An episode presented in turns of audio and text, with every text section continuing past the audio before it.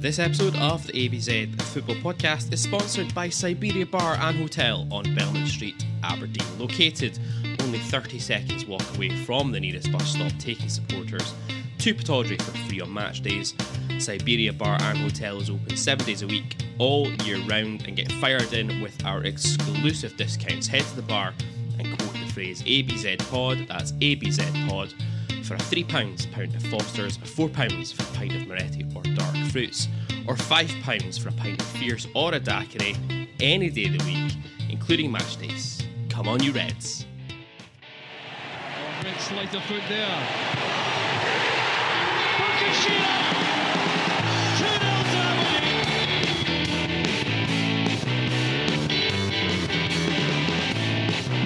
It is Madison!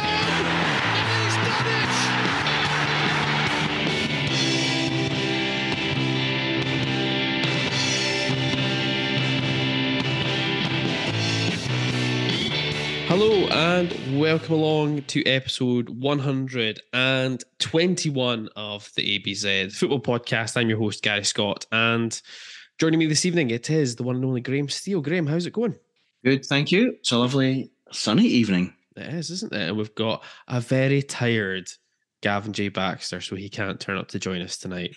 Boo hoo, Gavin. Yeah, he's tucked up with his teddy bear right about now. Yeah. Anyway, there we go. In a week that saw both Hibs and Hearts fail to Hibs it and both progress into the playoff round of the European Conference League, that saw VAR award a spot kick at Ibrox to Morton before swiftly evening things up. A couple of minutes later, the Kirk Broadfoot effect in full swing yesterday, and it saw Derek McInnes finally crack the code to dump Brendan Rodgers out in a cup tie. Only Graham, what, six years too late? I was just thinking, when was the start of that being too late? Six years, yeah, probably. There we go. Anyway, here we go. It's a pretty busy one tonight, Graham. On the ABZFP, we've got a chance to look back over our win over Stirling Albion in the second round of the Skol Cup on Friday night. We'll check in with our loanies and loan watch. We'll bring you the latest news from AB 24 in the last week. Spoiler alert, not much. We'll check in with the Quines and their trip to Glasgow to take on Rangers in SWPL1. And then after the break, it's a double header that we need to preview as well this week, Graham. We're going to preview the first leg of our massive Europa League playoff round tie with Bollklubben Häcken in the company of Jonas and Christopher from the Bollklubben Häcken podcast. And then we also need to uh, preview our trip to Paisley in the cinch next Sunday. Easy peasy lemon squeezy, eh? Piece of piss. Let's get on it. First, Stirling Albion won Aberdeen 2 Friday, the 19th of August, 2023, the Forthbank Stadium in the Coca Cola League Cup. A second trip to Stirling in two seasons in the League Cup, the Dons naming an unchanged starting 11 from the one defeated by Celtic last Sunday. On the bench, a welcome return for Angus McDonald and also fit again. Johnny Hayes, the visitors, Graham, resplendent in their Northern Lights away kit. Absolutely. Gav's not here to complain, so resplendent is a good choice of word. Indeed. Off to a bright start, the Don. Shayden Morris with a strong run down the flank, from which he forced a corner. Duk rising highest at the set play, but his header straight at Curry, who tipped it onto the bar and over. Morris looking lively in the opening minutes, a neat one two between the wide man and Miovski, allowing Morris to flash across along the six yard box, but Duk just not quite able to shift himself to get onto it. Miovski with a couple of opportunities as the game got a little bit bogged down, let's be polite about it, before the Macedonian then struck the opener just before the half hour mark. Nicky Devlin with a great run down the right flank. His cut back found Miovski, who swiveled, took his time, calmly slotted the ball into the near corner from about eight yards out. The Dons looking well in control at this point. Morris and Duk on the receiving end of a couple of, let's call it robust challenges from the Stirling backline before Morris forced a save from Curry after some good work from Polvara. For all the control though that Aberdeen had, the Binos nearly grabbing an equaliser just before the break. Carrick latching onto a ball through. Rubezic looking a little bit sluggish to get there, but Carrick's one on one effort was well stopped by Kelle Roos. Half time, 1 0 to the visitors. In the second half, Albion with a bright start forcing a couple of corners before Carrick was played in again, but his effort failed to trouble Roos this time. Aberdeen finally then getting to grips with the game. Clarkson and Duncan nearly fashioning openings for Miovski before Barry Robson made a couple of changes. Rubezic and Polvara withdrawn from McDonald and Barron. That's right, Graham. Two subs. two subs.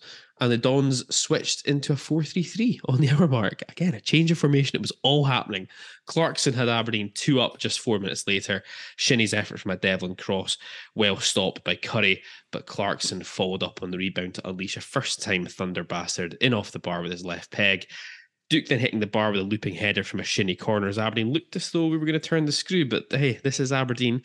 And despite looking fairly comfortable 2 0, the Dons gifted Albion a goal back on 75 minutes, a deep free kick into the box, finding a Stirling player completely unmarked at the back post.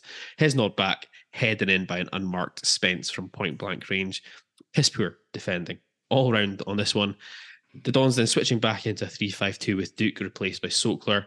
The Slovenian with a couple of efforts which went begging as the game ticked down to full time. Full time, Stirling Albion 1, Aberdeen 2.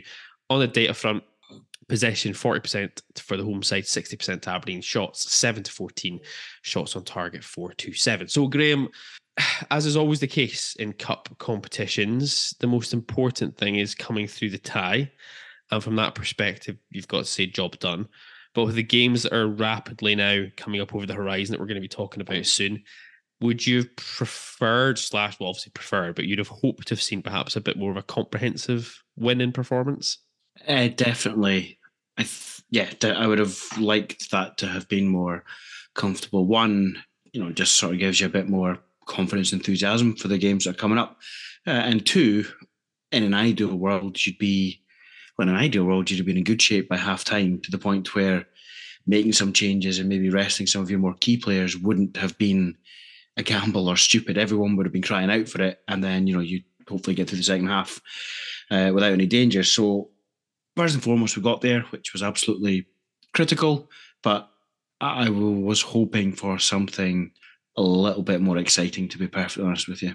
Um, we talked about it last week that we expected Robson would go with a full strength team. He obviously set out his stall early in the press conference as well that that was going to be the case before the match.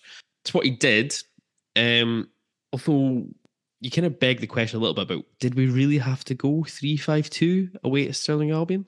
Think this just gets us into something that not just we have spoken about, other people have mentioned, and I think maybe come up last Sunday um, when we were in Siberia. Was it just seems to be he has a. He did. You're saying you know he sort of changed it around um, the substitution time, but in general he just has a style, and that's it. And what we said before, in some games it's maybe a little conservative, so you're not going to need it, but in other games you you're just going to have to adapt to the way the game is playing out, and not seen much of that under his tenure recently. So, yeah, I'm not. I mean, ultimately it worked. We got through, so there's probably little point in being overly critical. But I was I was thinking we might do something a little bit different given the theoretically lower opposition. And again, it probably goes back to your point about trying maybe to get the game won by half time, isn't it? Maybe go a little bit more adventurous on the front foot. Um, not that we were, you know, it's not like we were defending deeply or anything like that in the first half, but maybe another couple, maybe another attacker on the, on the field, another option further up the park allows you potentially to be in a position where you hopefully are a couple of goals to good at halftime and you can make some changes. Um, one thing though that I would say is, uh, and I just touched on a little bit there, there certainly was learnings from Darvel in particular. I think we came out the traps well enough in the first half. You know, we didn't really offer Albion much in the way of encouragement in the opening five ten minutes. Um, it was Shayden Morris in particular who really caught the eye in the first half. I think it's fair to say, and if we could get a final ball out of Morris, we might actually have a decent wee player in our hands, especially if he can play just further line. We touched on it a little bit last week after the Celtic game, but this was another example of that, I thought. If we can get a decent ball out of him, uh, we'll have a player and some money in the bank at the end of the season, probably, because uh, there's a lot. Uh, I know it's a small sample size, but the last couple of games, uh, there's a lot to like, in my opinion. Like, he is really, really quick, and some of the, the link up play and the passing was fine, but it is just that frustration of you know, doing 70, 80% of it really well is great, but it's that final 20% when you're about to play that final pass or put the cross in. If that's not if that's not up to standard, then it's almost what's the point of doing the other stuff because getting to a crossing position and then putting in a woeful cross, mm, just no point in that.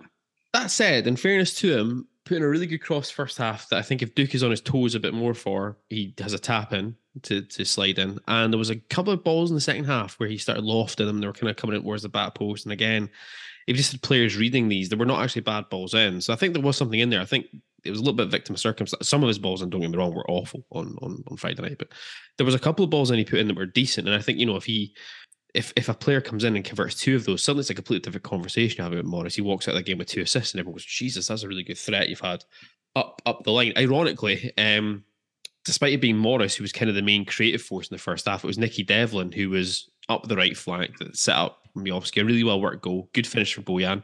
He's now two goals in three games. I mean, after his injury at the end of last season, I think we were surprised to see him back so soon. He'll be delighted, won't to be back to goal scoring ways so soon into the into the new season.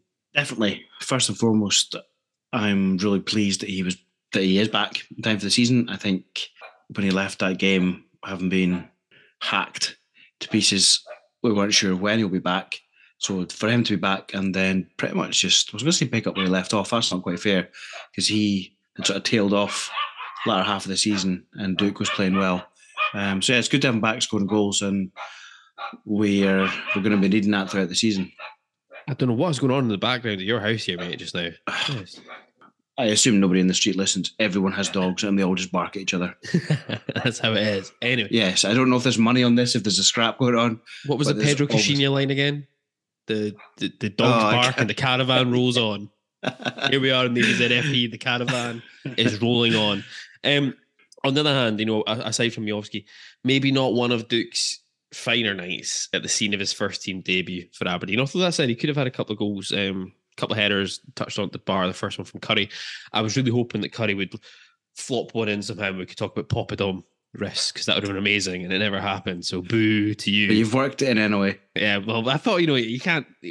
What it'll be another year to replace Stirling Albion at least. So you know, True, true. um, I saw some people kind of on social media afterwards saying that he- they thought Duk looked sluggish again, which maybe he looked a little bit against Celtic. I think part of that is I think that Duk's quite a funny player in the sense of I think he gives off that vibe, but when he gets an opportunity to sniff something, suddenly he can just kind of turn on the the boosters. We saw that against Celtic, I think, when he burst past Carter Vickers. Yeah, I think I don't know. I don't know if it's him maybe learning a little bit more about the game, or or being coached to maybe be a bit more economical with when you decide you're going to go for it. Because if he plays the way you know you can play, uh, or we've seen him play and he's chasing everything down, you'll get 60, 70 minutes out of him, and then that's it. Yeah, He won't last the game because it's just too intense. So I don't know if that's him deciding when he's going to chase something when he's not. And also, you don't really want, I guess you don't really want anyone to look lazy. But on the other hand, if sometimes you go, sometimes you don't, maybe that's trickier for a defender because you, you know, what, what do you do in that situation? Uh, if he's not going for it, does that mean someone's breaking from midfield and you've got to watch them? So maybe mixing it up's not a bad thing. But I know what you mean. I I actually thought he was going to have a pretty good night, um, given the way he'd improved last season. And I was kind of just thinking, you know, guys, they'll be a little bit rash, a little bit slower, not read the game as well. He'd probably have them on toast, but it never really happened. No, it didn't quite. It was just one of those games that just didn't really. This is the weird thing. It's like I felt we were in control for the vast, vast majority of the first half without creating huge opportunities, and we didn't really cut Stirling Albion open that often. But I thought we were well on top of the game. Um, that maybe is part of the reason as well. We didn't really see the best out of Duk. You know, I think sometimes he's best when you've almost you're out of possession a lot of the time and he can do a lot of harrying of defenders and we saw it you know with the goal against United away he's kind of playing on the edge of the defender's shoulder when you're dominating the game and from a possession perspective it's kind of hard sometimes I think for him to get into the game a little bit um but I was just saying for you know we, we were in control I felt without really creating a lot but we started that second half poorly a little bit sloppy to um paraphrase a, a, previous incumbent of the manager's chair at Pittodrie, or the manager's sunbed at Pittodrie, should we say. Uh, Rubezic in particular seemed to be unsettled quite a bit in that 10, 15 minute period before he was subbed. A little bit of a concern that he looked that nervy in a game versus, let's be blunt about it, League One opposition. Yeah, I'm I'm hoping maybe this is just him you know, adjusting to his teammates and I don't know if what Robson wants from him is exactly what previous coaches have wanted from him. So whether he's trying to adapt to maybe different demands and instructions, etc. But uh, yeah, it's not a great look if that type of game is getting to you, especially when you consider what we've got coming up. So that's maybe something to, yeah, something to watch. But hopefully he will get up to speed quite soon because I think there's definitely room for improvement there, isn't there? I think so. I mean, I thought first half he did okay. Uh, he dealt with a lot of stuff that Albion were throwing up there, and then there was that chance that Carrick had just going into half time, which I think he was a little bit lackadaisical getting to. Just let Carrick get in. I don't know if that spooked him a bit, and then came out second half and he just looked really shaky. I don't know. As you say, it's one of these things like whenever you're bringing in players who are new to Scottish football, and I'm not trying to say that Scottish football's va- excuse me, vastly, vastly different to um, Serbian football, but I don't know. It seems like a lot of players really struggle a little bit to adapt when they first get here. And in particular, it seems like it's games against lower league opposition. I don't know if they're just not used to this idea that these guys are going to be really up for it and, and it's like cut finals. I don't anyway, we'll wait and see. I think we're gonna have to give them time if that's the main thing, I think. Yeah, I think that's probably fair. And at least, you know, he did come through the game and we got through, so there's no you know, no one's kind of on Yeah. him for, for any errors or anything. But yeah, let's hope the let's hope he gets up to speed quite quickly. Um, the goal from Clarkson, another beauty to add to the show reel. I mean, from a technique perspective, it's just it's it's brilliant. I mean, I know it's effectively almost a bit of an open goal because the keeper's still down, but to lash that left footed first time in off the bar, brilliant. Um, he showed in flashes in this game once again, a bit similar to the Celtic game that you know what he brings to the team. I think we're all aware of that, but we really need to be trying to get him on the ball a little bit more, don't we? Because I felt at times during the Celtic game we never got him on the ball enough, and it felt the same as well in this game that we just never quite got him on the ball. Yeah, I would agree with that. I think up front with Duk and Miovski, they're different, but I would I still think they can both create something themselves to an extent or play a pass. But in the midfield, I'm just looking at Clarkson, who's I I want him with the ball at his feet, and everyone else I basically just want to be tackling or you know tracking runners. Don't make it easy to get through. You kind of just want that team to be set up to somebody someone to do the dirty work and just give the ball to Clarkson. And then because I think we've got good movement up front now, you know, gone are the days of someone just basically standing there or being marked up. You know, there's two guys at least that he can hit, and the likes of Shinnie, etc., will usually try and get forward and support. So I think there'll be players for him to uh, players for him to hit, but we uh, we need him on the ball more. I, I agree with that. Uh, whilst I think his work rate increased second half of the season, you did see him tracking back and putting in tackles, and, and that's brilliant. He needs to do that. But clearly, I don't want most of his job being the, the defensive side. I, I kind of want him to have a bit of a free reign to sort of loiter around that middle of the pitch, be free for a pass, uh, because uh, every time he gets the ball, I would back him to do the right thing, whether that is. Uh, and I think a lot, you know, one thing about him is a lot of his passes are forward.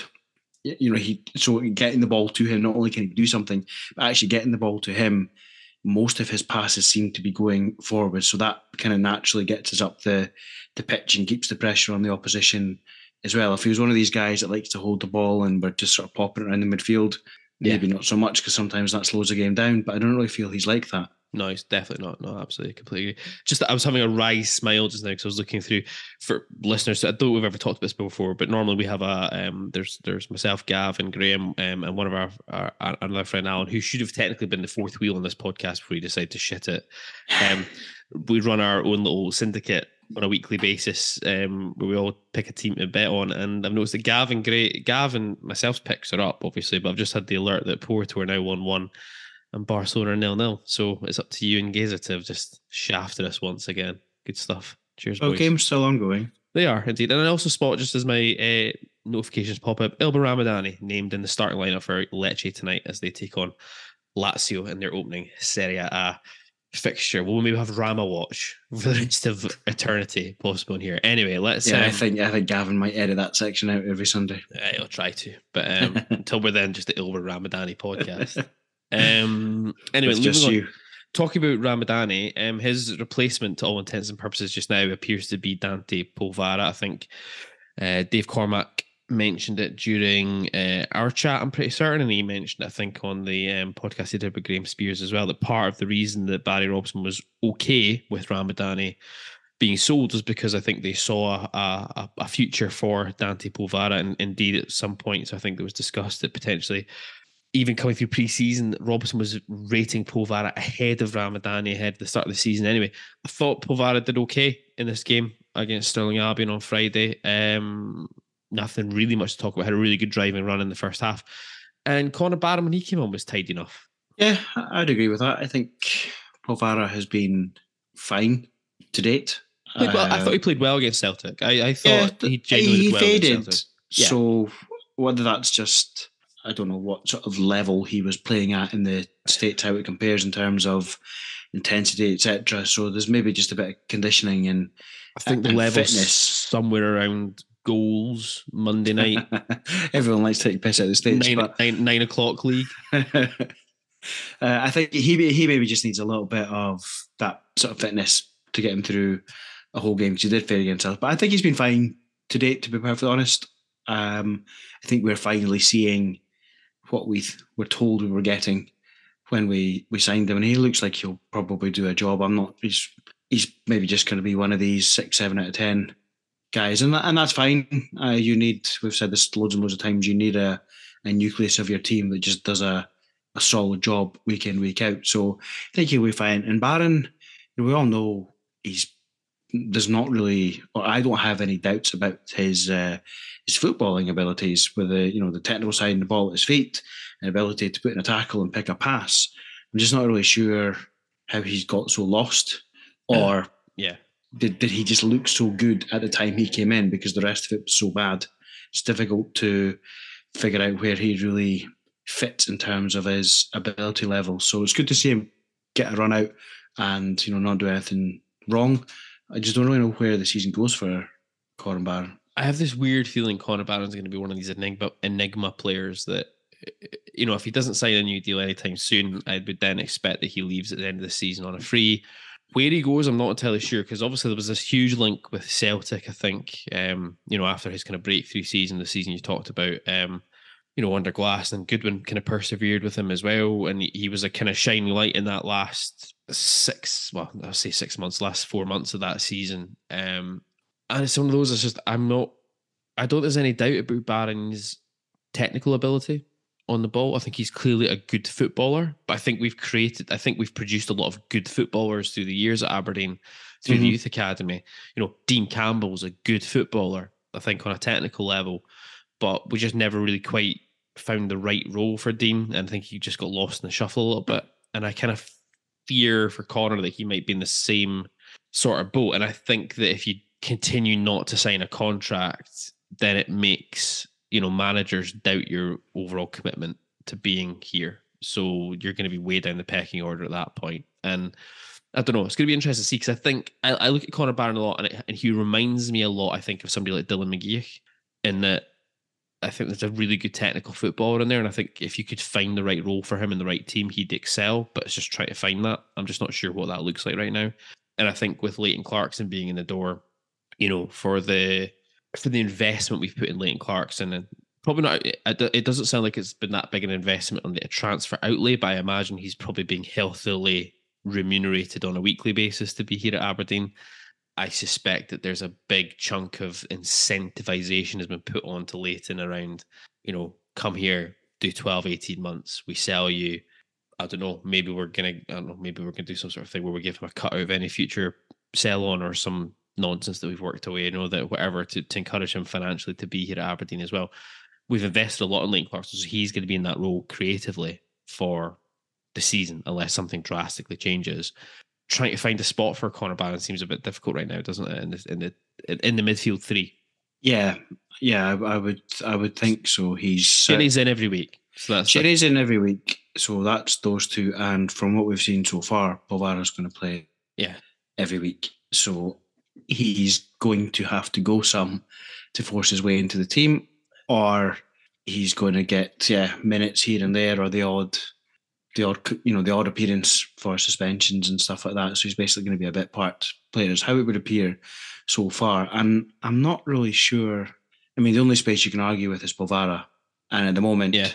given it's so long since Barron was actually getting run of games, I probably can't say that Polvara's done anything that makes me think he shouldn't be in the team at this point in time, and Barron should replace him. So, yeah, it might be a tough season for him. Um, I guess we'll just have to wait and see how it goes. Yeah, agreed, agreed. Um, the goal we conceded, this is this is the big negative. It's it's really poor. The goal it capped off what was at that point a really rough kind of 15, 20 minutes that Jack McKenzie and Ryan Duncan were having. They were really toiling towards the end of the game. Um, I saw a lot of people having a, a, a go at Duncan in particular. I think we need to be careful on one hand here that he doesn't end up being scapegoated when he's playing in that left wing back slash left back position as he was at this point. It's clearly not his natural position. He's being asked to play there out of necessity more than anything else. Um, but yeah, we just need to watch that, I think, a little bit, don't we? Yeah. Yes, ultimately we do. I mean, having never played football at any level, at all, I, like I said plenty of times, I don't know how difficult it is just to do a job. I know people say oh, that's not his position, but ultimately, there's going to be someone on, there's going to be someone ahead of you trying to run past you. Is Yeah. basically what's going to happen in that role. So, is it really that difficult to just be watching for them doing that and making sure they don't get in behind you? Maybe it is. Maybe it isn't. Uh, it shouldn't be a fitness thing, in my opinion, if he's toiling towards the end because he's, he's a young man. He's played enough football, I think, that he should be capable of playing that role for the 90 minutes. Um, you know, and ultimately, if he's playing in that position, it's not entirely his fault. It's a fault of the management, recruitment, whatever you want to call it, that we've ended up in a situation where we're relying on him or Hayes for that that position. And that that's your bigger issue, in my opinion. Good to see Angus McDonald getting back into some game time. You know, Yep. he's going to need more games now to get up to speed, but good just to have him back in the fold. Uh, Um, definitely, definitely. fairly comfortable. Didn't have a lot to do. It's fair to say. Although, like I said, he was on the pitch when there was the the the, the terrible, terrible piece of defensive work there for the goal. But yeah, just good to get a player back again. Because I know there's been so many people. We'll, we'll come on to this in a minute or two about tweet Dave Cormack's put out tonight. There's been so many people obviously you know really concerned about the lack of squad depth that we have come into the game, especially on Thursday. We have been probably really badly hit. Well, well, we have. It's not no probably about it. We have been badly hit by injuries, particularly in the back line, which has made us look weaker there than we necessarily would be.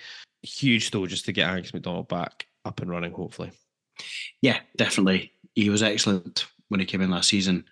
Uh, so hopefully he just gets back to speed, back up to speed quite quickly. Um, and if he continues where he left off last season, that's going to make a big difference to the defence, in my opinion. Were you a little bit surprised that we didn't see the likes of perhaps you know or Dadia, maybe Vinny Besuijen get some game time here? You know the subs that we did make. It was you know McDonald for Rubezic, uh, Barron for Polvara. I don't think Polvara had to come off, to be t- truthfully told, and then Sokler for Duk. Um, was this maybe an opportunity to do something a little bit different with the subs and maybe get some guys a little bit of game time and just get some minutes in their legs? I'm surprised about Dadia. Uh, every week that goes by, I'm less surprised about Besuijen. I, I like Yeah, Besuijen. I think he's a good player. I'm convinced we, I'm going to use past tense, we should have got more out of him because I don't really see how he's going to. I'd be surprised if he's here at the end of the window, just with the fact that he's not getting a look in, uh, even if it's just, like you say, on uh, on Friday for just for the, the hell of it, almost just change him out, fresh legs, etc. Um, so yeah, Dadia, because I, I kind of thought he might actually feature more in the season, so thought that would have been a good opportunity to just get him a little bit of game time with his teammates. Well, this is the problem, isn't it? Now with the lack of, you know, we've touched on it so many times before, the lack of a reserve league, you know, being there. Only way some of these fringe players that we have around our squad at the moment, of which there are a, number now, when you look at, you know, Or Dadia, uh, Jimmy McGarry, even like Angus McDonald, Rhys Williams now, who've all missed big chunks of preseason. You know, McGarry didn't go, we touched on it before, didn't go with the Central Coast Mariners in their preseason tour to Indonesia. So he's not played any football at all since the end of the A League season last year. Um, I know he, that they're saying he's come and he, he looks fine, but he still sounds like he's a way bit away from playing. Yeah, it's not the same as match fit. I mean, all these guys Oh. who trust him would be professional, so I'm sure they. I'm sure they're fit. Yeah, yeah, I'm sure they're fit. That won't be in doubt, but it's not the same as the match. Yeah, I'm sure. I'm sure they would rock up on a Thursday night at fives and prob- probably, probably blitz past me, maybe. Right. That's not a very good reference point. Right. Uh, But- yeah, I, I don't doubt that he has been on a program and sticking to it, and the the fitness is not going to be the issue. But it's just not the same It's not. as a game. And even then, you know, opportunities to actually play with his teammates are limited to games that matter. And you're in that kind of conundrum for managers that, well, you need to get him in, but you, do you bring him in? Or we're on a good run of form, do you change the team? No, you don't. You just keep the same guys. You know, it's you don't have that luxury of a league or, you know, the, the reserve setup where you can just put a bunch of guys out and kind of see how it goes, get them up to speed that way. Well, that's the thing now as well, isn't it? Because you kind of felt looking at our fixtures now between now and basically Christmas, there's no real opportunity. Like like Stirling was kind of almost that. I'm not going to use the word free hit, but it was kind of the the opportunity to go. You know what? Anyway, let's move on from that. It's basically an underwhelming performance. Is probably the best way to put it. But on the whole, do we need to align with kind of Barry Robson's views after the game, which you know still only our third game of the season. We've, we've got nine players in the door. Um, they're going to need time to gel. It's going to take us a bit of time to get going, especially because of the setbacks we've seen with injuries, um, especially because the likes of Or Dadia, Jimmy McGarry don't appear to have had that much of a pre-season, so they need to get time to get going. That said, and we're going to come on to this in a minute or two, it's a massive, massive opportunity that's now presenting itself to us in the Europa League. Ideally, we'd like to be in a more comfortable position. Yeah, we definitely would because like it's all fine saying you know it's early in the season. It, it is number of players in, time of gel, all of that. But the reality is the season has started and we are now into massive games. So the, we don't really have that luxury of having you know taking time to get going because uh, I mean we'll go to the Häcken thing. But basically, I think it's an excellent opportunity. Not not the maybe foregone conclusion that some people are suggesting. Maybe not as easy as I initially thought it might be when I saw the draw, but it's an excellent opportunity. And saying that we're not quite ready at this stage when we all knew where we were going to be in terms of we'd have a qualifier isn't a suitable excuse in my opinion. And before we just move on to games, well, obviously we're recording Sunday night. League Cup draw has now been made for the quarterfinal stage. Um, it was always going to be an all Premiership affair anyway because it was only the eight Premiership teams left in the hat. Um, Rangers, what a surprise, have been drawn at home against statistically, as it stands at the moment, the weakest team left in the competition. Um, we've landed ourselves in a away tie at Ross County. Hard not to be kind of relatively okay with that draw, it's fair to say. We'd have rather been at home, obviously, but from who was available. I think that, yeah, I think that's okay. You know, if you get on anything, you can have to beat one of the gruesome twosome most likely. So you've got one down, you've got an award represents a great state, uh, great opportunity to get through to the next stage. Yep, absolutely. Right, that's enough of that. Let's move on. Other news maybe 24 this week. Um, not much, fairly quiet, all told. I mean, a couple of things that we just want to quickly mention. Obviously, the under 14s from the youth team winning the Boal tournament in the Netherlands. That's a huge achievement when you look at some of the teams who were involved in that competition. Um, Aberdeen coming second initially in Pool B ahead of the likes of Chelsea, PSV, Brøndby, Bayer Leverkusen, Sparta Rotterdam, and uh, ADO Den Haag. Um, in Pool A for that group included Borussia Dortmund, Manchester United, Club Bruges, AZ Alkmaar, Vila, uh, Honved from Budapest as well. Um, the Dons then coming through, beating Borussia Dortmund in the semi-finals before then a win over Atlanta United in the final of that one. But that's a another amazing achievement from the youth academies, and that's, that's another elite youth tournament on the continent that we've gone and, and won. And you you listen to some of the teams that are involved in that competition. That's a, a fantastic achievement from everybody at the club. Yeah, absolutely brilliant achievement. So well done to obviously players, coach, everyone involved. It's just that's a few of these successes. And I know we're probably a few years away from any of that, you know, possibly being old enough, good enough to be in and around but it's it's just how do you keep that momentum going at the age groups, and then how do you turn some of that into team players, and then probably ideally turn some of them into pounds as well at some point in the not too distant future. So really, really encouraging. Um, I think there's a lot to be excited about at that sort of age level in the club. But yeah, we just need to see that progression and hopefully, you know, not lose them before they they start to fulfil their potential this is the only problem with this, isn't it? That's a few of these tournaments, like you say, we've won now, um, and and winning them in, you know, against what you would class as being, in inverted commas, elite teams, all this is going to do though is encourage scouts from said elite clubs to be looking more closely at what we're doing in our youth setup, isn't it? And we've already seen, you know, Lewis Perry this this summer disappear to Leeds United. Um, it's a bit of a double edged sword in a way, isn't it? it, it is. You, you kind of want them sniffing around where maybe these guys are 2021, so you might have had a season or two out of them and you can sell them for some real money. You don't really want sniffing around when basically, you know, at 16 or whatever it is, when they can fi- sign a, a deal to, to go elsewhere, you don't really get anything for it. Um, but you obviously need to have the, you need to be producing these players so that hopefully some of them do come through. So it is a bit of a double edged sword, but I think on balance, you'd probably rather have the focus on the club than not.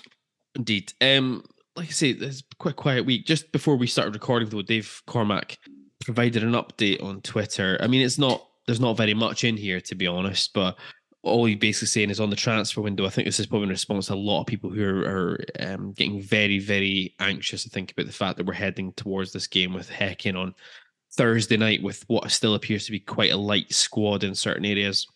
Cormack just saying on the transfer window, my previous, or this is an update to the previous tweet below, which stated we were close on two defenders, after which we signed uh, and Jimmy McGarry, and that it would likely take us, in quote marks, well into the rest of the window to get quality we needed. We're close on signing two or three players, with the fourth a possibility by the end of the window. Yes, we're all impatient, none more than me. Uh, Dave obviously highlighted that during his uh, conversation was last week about how impatient he can be, but by the, it is has to be all about quality over quantity. By the end of the window, we expect we'll have signed either twelve or thirteen players, almost all of whom will have been under contract versus being free agents.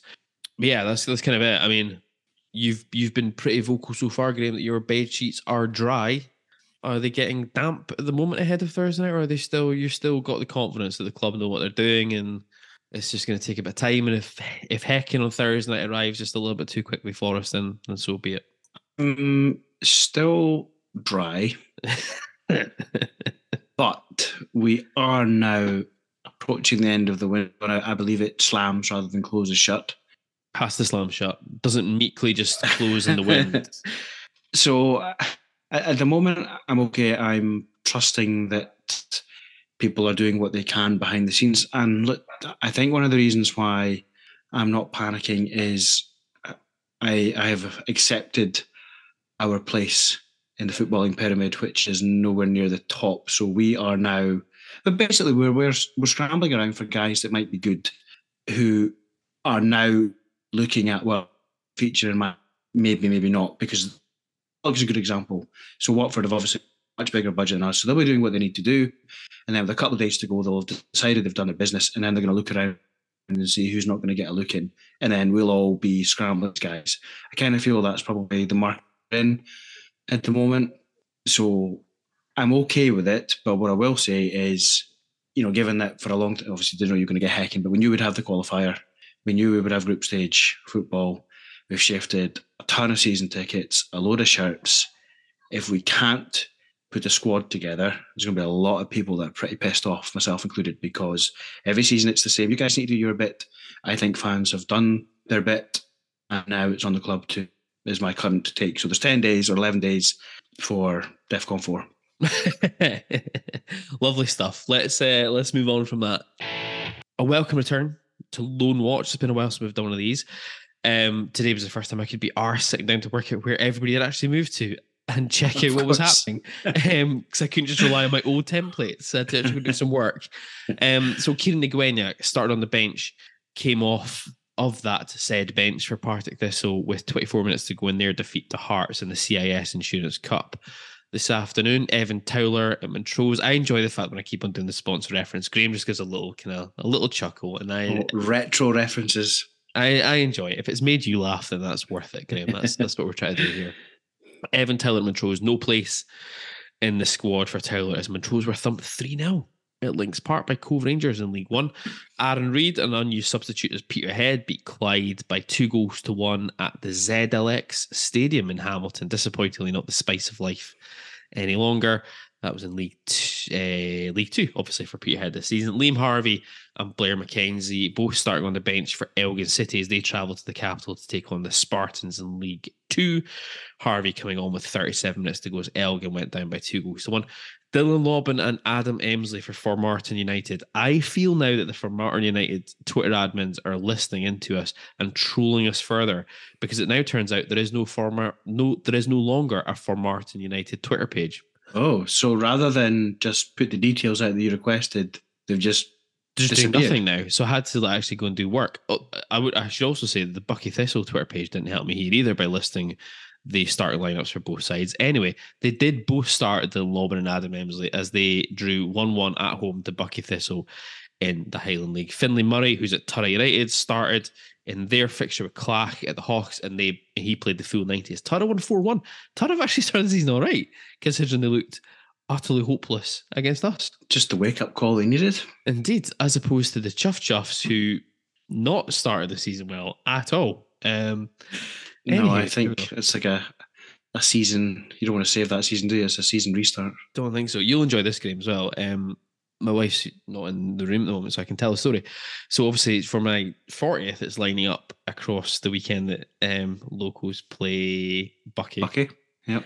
Fine. Um, despite my me saying to her, listen, you don't need to worry about buying tickets, right? That's Highland League, it's fine. She sent an email to the locals asking if she could buy tickets in advance for it, and they basically were like, no, you just pay on the gate. Well, it's fine. You know, you're like, it's fine. It's Highland League. These games don't sell out. It's fine. It's no problem. Well, she's just Kate organised. She's well up for it. I mean, like, what was it? How, she, how was it she described it in the group chat? Top flight Scottish football. Yep. She's going to go too fast, too hard, and get chucked out at half time or something, isn't she? There's a problem. I said to her, I was like, Sarah, I wouldn't even describe like the Premiership, which is technically top flight Scottish football. I would describe that as top flight Scottish football. Yeah, I've witnessed a lot of stuff that's not top flight. I've watched a lot of League and occasionally a doozy. On other occasions, remember Huntly versus Strathspey Thistle a couple of years ago? yes. Oh, Yes. It's always good I should add. It sounds like we're taking the piss of the it is always League. great fun. That's not what we're doing. It's Huntly just occasionally a game Thistle breaks was out. not it was not great bad. That was a fucking horrendous game of football. you get the odd game like that. But in general, actually, there's usually a It's few players where you think That's they're, right. You know, for whatever reason, it didn't happen for them. They're tidy players, and there's the. I feel like the game has actually got better over the the years. There's a bit more football involved now. I remember a Um, few years back going to see Fraserburgh Wick Academy in the Broch, and um, Wick turned up, and I think they beat the Broch 3 0. Wick were brilliant in the afternoon. It was honestly like watching Guardiola's Barcelona. I'm not even joking. They were just playing like- colder. It was a lot colder, yeah. but they were they were actually playing like almost like tiki taka. It was ridiculous to watch. It was a great game. Anyway, let's move on. Um, before we get somebody shouting at us. Um, Gavin. Gavin, yes. Jayden Richardson, no place in the matchday squad for Jayden Richardson as Stockport County beat Dean Campbell's Barrow by one goal to nil in League Two down south. Is he fit, Richardson? Is he just not getting into that squad? I think that's in the eye of the beholder, isn't it, Graham? I should say, is he physically capable of partaking in a football match? I he, he started, I think, the first couple of games they had. Um, Okay. So he's either been bombed out already or has an injury, one of the two. Yeah, it's a bit of a yeah. I suppose it's rather days yet, but you know, again, another one that we'd Yeah. chuck somebody at. It'd be disappointing if Peter's out. League Two down south is a proper like who's who of like ex Aberdeen players kicking around there now. Callum Hendry scored a hat trick for Salford this weekend. I only checked that out because I was wanting to see what how Connor McLennan was getting on. Well, that's so I saw the score and, and I thought I wonder if, uh, if Glennon scored. Didn't I saw Callum Hendry had. Yeah, Mark Howard's still hanging on at Wrexham. Um, Jeez. Ash Taylor's not getting a game for Bradford City. That's a surprise to nobody. well, maybe Ash Taylor. Um, who else is there? Teddy Jenks is at Forest Green Rovers. Jeez. Jenks, I think he set something he tried with he went to Forest Green Yeah, as sort of like player. yeah.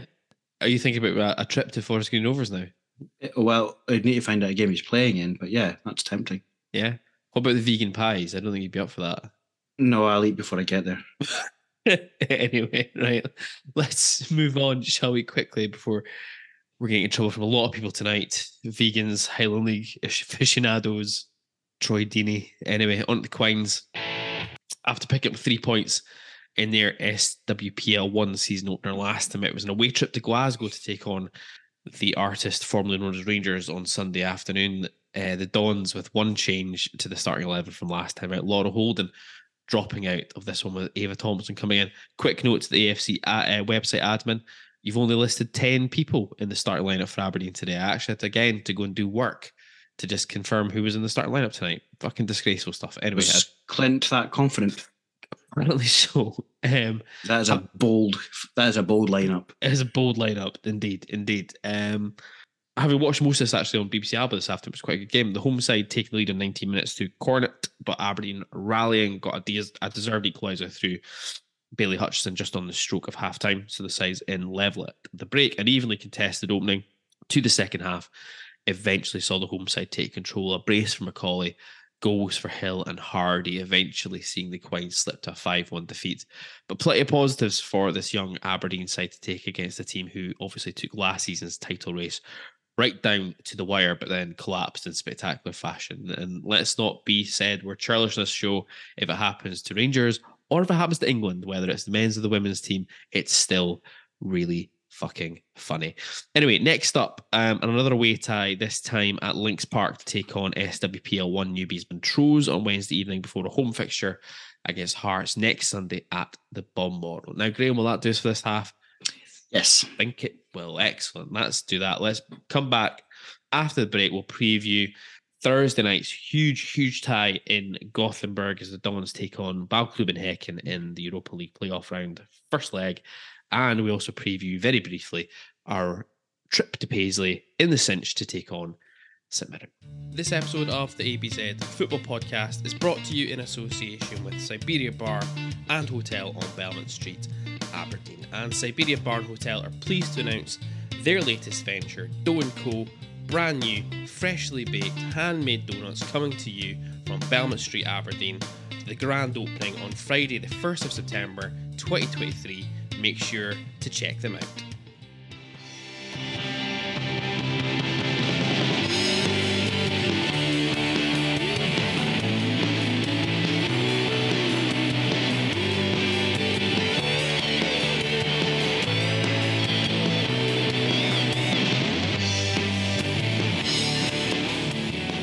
Welcome back to the ABZ Football Podcast. Now, before we move on to the chat about our playoff round tie on Thursday and about St next week, just a quick shout out to those of you who continue to make your contributions to the ABZFP Beer and Coffee Fund this week, including Inverness Don, Roy S, Mark Robertson, and Mo from Kirkcaldy. Lovely stuff. We see you, we acknowledge you.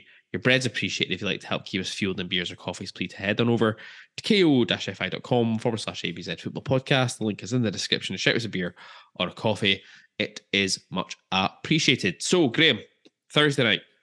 Seems like it's been ages for us to wait to enter the European mix this season because we've known it's been coming since obviously the St Mirren game last season. We've had to watch diddy teams around us involved in the preliminary rounds and qualifying rounds and all this kind of stuff.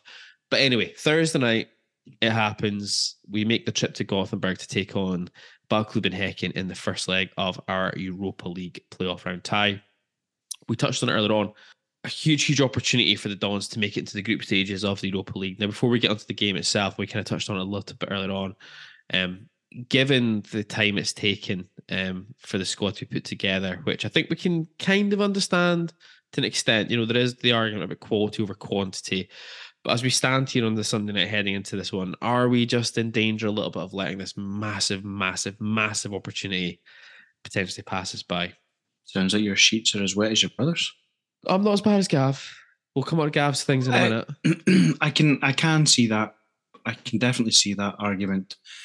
Um, I think it, it does. Yeah, it does feel a little bit that way. That I mean, we're nowhere near. Well, let's hope this is this is us not fully prepared with a full squad because if it is now, it's going to be a long season. I- think uh, clearly, you know, if you think back to when did we qualify for Europe, we've known for, like you say, ever that this was going to be the structure, as in two games to determine which tournament you went into. So, oh, the league season started earlier. You could argue this is the the critical point. So, this is your sort of line in the sand. Work back few days a week, and say, right, you've got to be, you know, the squad has to be capable of competing at this point. And I'm not, I'm not certain that it is. That being said, it's where we find ourselves, and I still think we've got a decent chance of doing something over the two legs. It's not going to be easy.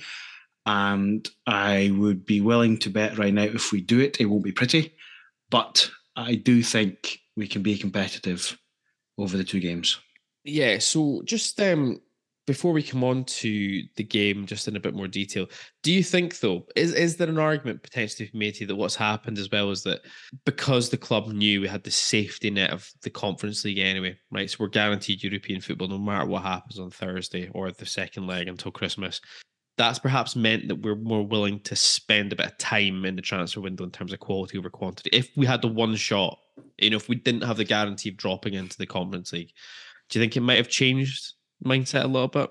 Well, it maybe does, but where I thought you were going with this was because this is my mindset. You know, you've got if you, from a budget point of view, if you just say it's conference, which is, you know, I know it's not necessarily less money because you might get further or better gates, etc., etc. So it's difficult to do the comparisons. But you say, well, you're in that tournament, as your probably assumption, you know what you're going to get guaranteed for getting into it, and you can probably make a guess to it on sold out home games, etc., etc. So I, I'm kind of thinking they've known that forever.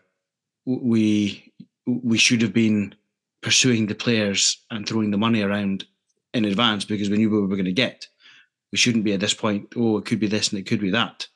So I actually thought it would have given us a bit more certainty, knowing that we were going to be in one of the one of the tournament. And the gap, the the difference in quality, I'm not so sure is such that if you recruited for a campaign in the Conference League and you find yourself in the Europa League, I don't think you'd be looking at your transfer thinking, oh well, we've wrecked that. We've got a squad of diddies now. You'd be looking at it saying, well, yeah, okay, we could have pushed the boat a little bit further, but we've still got a competitive squad. So I actually think it should have given us more certainty. I don't think we should be at this point still not sure who we're going for. Now, of course, we've got recent history with, with BK Häcken.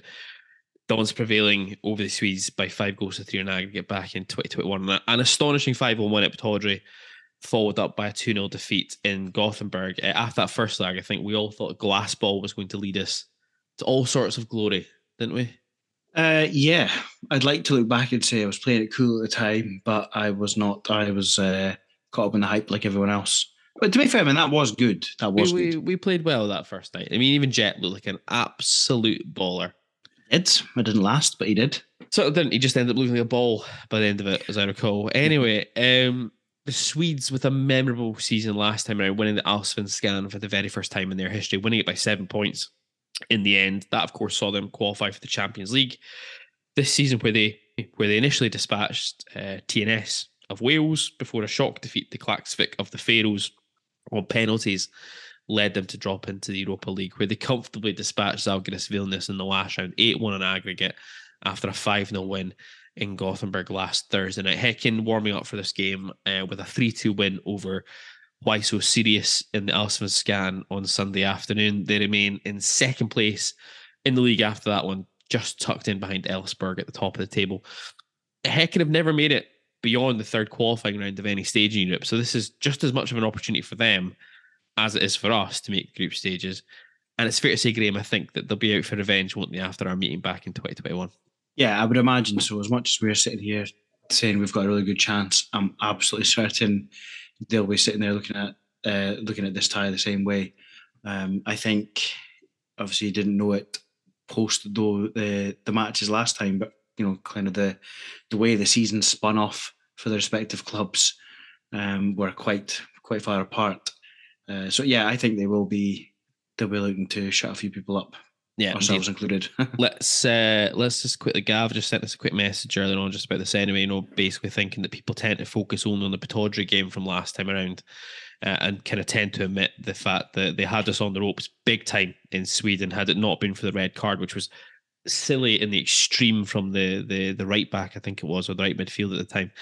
We could have easily gone down in history as being the team that threw away a 5 1 lead in Europe. The very fact they won the Swedish league last season is reason enough to take them very seriously. Um, it's certainly going to be a very, very different looking Häcken team that we will face up to. They come into this tie against us unbeaten in eight games. Um, of those eight games, were two draws against Klaksvik. We talked about they're the top goal scorers in the Swedish top flight this season. They scored 50 goals in 20 games so far, conceding 22. The top goal scorer in the league, uh, Benie Traore, just recently sold to Sheffield United but they've still got plenty of threats available to them, which we'll come on to discuss in a minute or two, Graham. Uh, manager per Mattias Högmo. So Högmo, of course, had not long come into uh, Häcken prior to the, the game against them in 2021. Häcken's season at that point was in real danger of coming off the rails before the Norwegian Högmo came in. He seems to have Häcken preferring to line up in a 4 3 3 with a single holding midfielder in the form of Samuel Gustafsson, who's an experienced central midfielder who's had plenty of experience through spells in Serie A as well in the past. Players, I guess, to quickly look out for um, Amani Romeo, uh, Cote d'Ivoire, left sided central midfielder, covers a lot of ground, almost acting as the kind of box to box midfielder within that three. Good burst of pace on him appears comfortable in the ball, always acting as an out ball for his teammates. On the right hand side of the front three is the Ghanaian Ibrahim Sadiq. He caught the eye against Vilnius with two goals in the second leg, scored an absolute belter tonight as well against Sirius. Certainly looks quick from a standing start, good physical strength. Be interested to see how we match, how he matches up against our left side, which is an area which has caused us probably the biggest trouble so far we've seen this season. 23 goals in 40 games since joining Häcken at the start of last season. He's five and nine in the Allsvenskan so far this season. He's got five goals in six games in Europe this campaign. He's going to be a big threat to watch out for, isn't he? Yeah, all of that uh, is pretty impressive from the starts point of view. So they've clearly got someone in form uh, and capable of scoring goals. And I did see, I think it was maybe Gav who posted the clip of one of his goals from the game earlier, and you know, pretty tidy finish. Um, but generally speaking, it doesn't really matter who you play at this at this stage. They're going to be. They're going to have. Yeah, they're going to be decent. So, yeah, definitely someone to watch out for, and probably can cause us some bother. But any team, you know, if it was Vilnius that had got through, you'd have someone in their team probably with similar stats and would be saying they're going to be good and they can cause us problems. So it's just what you're going to have to face yeah. at this stage in the game. But I, I like to think when they're looking at us, there'll be areas of concern for them where we can hurt them. And despite the sale of Traore to Sheffield United, uh, Häcken appear to have unearthed a, a more than capable replacement in the form of 20 year old Serbian striker Jordan Hrstić, signing on the 3rd of August from FK Spartak Subotica in the Serbian top flight. He scored 11 goals in 52 games for them, but he's got three and four for Häcken, or three and five now after tonight, including scoring three overall in the tie against Vilnius, two of them away from home, one at home. Certainly appears to be a, a real penalty box striker, not one who's going to be running the channels too much, more than happy looking for openings in the box. But it looks like he'll continue to press our centre backs when Häcken are out of possession throughout. Further back, uh, one of the players who does stand out is Kristoffer Lund Hansen. He's a Danish left back with an American passport. Um, that's apropos nothing, to be fair, but he looks a real threat, a proper modern day fullback, excelling both defensively and in attacking areas. He's got four assists in 19 league games two of two assists as well in the six European games that they've played this term. He is going to also be one we need to keep an eye on. Although we'll come on to it in a minute, possibly might not be here. Um, putting it bluntly, Häcken look a real threat in attacking areas, which has to be a huge concern given our lack of having a recognizable first choice back three or a back five settled at all. I must admit, admit Sadiq is giving me the fear a little bit because he plays on the right hand side the left hand side is where we are the weakest. Um, the midfield area looks like it could be a real key battleground. We'll need big performances with Polvara, Shinnie, and Clarkson. You'd imagine on Thursday. Uh, definitely, you're. Yeah, uh, that's what kind of I was saying. I think we we've got a decent chance, and it won't be pretty, and that probably means we probably need to turn it into a bit of a war of attrition. You know, we've got I think we've got a decent midfield. There's energy there. You know, there's there's tackles to be put in, and then obviously if you can find a way to protect Clarkson and allow him to have a bit of time in the ball, he's going to find our attacking players, and he's definitely going to be able to cause them problems. Um, so yeah, I think that probably is one of the more critical areas. But you know, I'm optimistic from that point of view. Although I, I know what you mean about the defence. We can park whether we like his shape, the three or whatever it's going to be, it doesn't get us away from there's not a set defensive unit that he's had available to him because the guys you probably want to be playing, uh, you know, McDonald is a good example. No idea what sort of level of fitness he's at. Is he gonna is he gonna manage ninety? If he is, is that risky? Or if he can do an hour, do you put him in? Do you put them at all? You know, there's a lot of things to be done there. Seems like a big risk this one because it's an astral pitch as well Thursday night. So that in itself is a it has to play in the mind a little bit, I think. Yeah, yeah, that's probably fair, but I don't know. I guess that's the that's the gamble, isn't it? We've got a good chance, but we need to be putting out our best possible players, and McDonald is McDonald should be playing if there's any way we can, we can get away with it. Häcken with a last minute winner to see off Sirius on Sunday afternoon. I say last minute, it was deep into injury time actually. They fell behind a couple of times in this game, rallied to take the win. A couple of changes made by Matthias Högmo for this one. No place at all in the squad for the aforementioned Kristoffer Lund Hansen.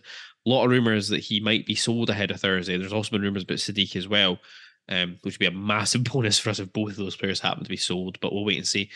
At the end of the day, this isn't going to be the sort of Graham's and Gavin's touched on. This isn't going to be the sort of canter that people seem to assume it was going to be after the draw was made. I think we're taking way too much stock in the way that we beat them in that first leg in 21. Yeah, probably. Uh, you know, it's not to say it couldn't happen again. No, probably didn't expect it to happen the first time out and did. So um, it's not, yeah, it's not the case that it, it couldn't happen again. But I think if you just look at it, the two teams retrospectively, they're, you know, I mean, they're they're well into their season. Yeah, so twenty games know, in. Yeah, yeah. So a, a, a fully assembled squad that know each other, clearly playing well, etc. With a system that the manager, you know, likes. They all know what they're doing, so they're they're a lot further ahead than we are from that point of view. From a quality point of view, it's kind of difficult to gauge. I know you got guys there with good statistics, but you don't see them week in, week out in the opposition. So it's always difficult to translate.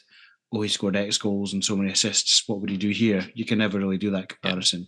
So there's enough there to be worried about. But there probably was the first time round as well. Yeah, you know, Häcken, weren't Diddy's yeah. before. They had they had decent players um, in their team last time around. Um, I remember the guy was it Jeremiah, sort of the forward guy. yeah, yeah, yeah. And you know, so they had decent players before, um, and you can take a view on whether our squad is better or worse. Squad maybe not better. We've definitely got some better players than we had at that point. Yeah, but again, it's difficult to do a direct comparison between then and now. So they've obviously got enough about them that they can hurt us, and it's not going to be easy. But I do think we've got a decent chance of being competitive and getting through. I mean, this is the thing. We do carry a threat up top. So it's going to be interesting to see how Robson plays this game. I mean, we just touched on this AstroTurf to play on. You know, we're not as up to speed as we'd like to be. As you say, you know, Häcken are 20 games into the league campaign. They're six games in in Europe. You know, do we go to Sweden, do you think, and hope to grind out a draw, for example, to take home, or even like a, a narrow one goal defeat? A draw or a goal in it, I think, gives us an excellent chance. Any more than you know, if you're a couple of goals behind, I feel like that's quite tricky because you kind of have to approach that game. You really have to come out of the traps quite quickly, and obviously they have the luxury of sizing you up and seeing what you're about and try to soak up the pressure or counter you. So it, it totally changes it if there's a couple of goals to to chase. But if it's if it's a draw or it's one, anything can happen. So I think we just. But then it's you know it's difficult if you say well go and play for a draw. I think if you play negatively, you usually get your usually get punished as you probably should do.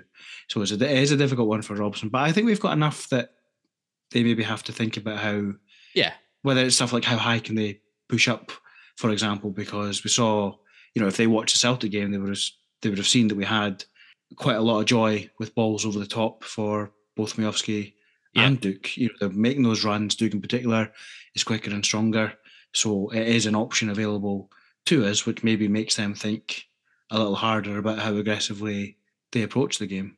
It's going to be quite interesting to see how the teams match up actually from a formation perspective now, because you've got theoretically a 4-3-3 versus a 3-5-2 um, if both teams stick with how they normally would come into these types of games. I mean, do you think there's a possibility?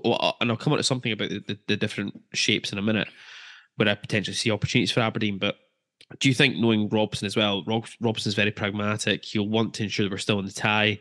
Do you foresee a, a circumstance where we maybe even end up dropping Duk perhaps to begin with, and we go with a kind of five, four, one, and we just really try and lock the game down and try and stifle the game. I suppose that is an option.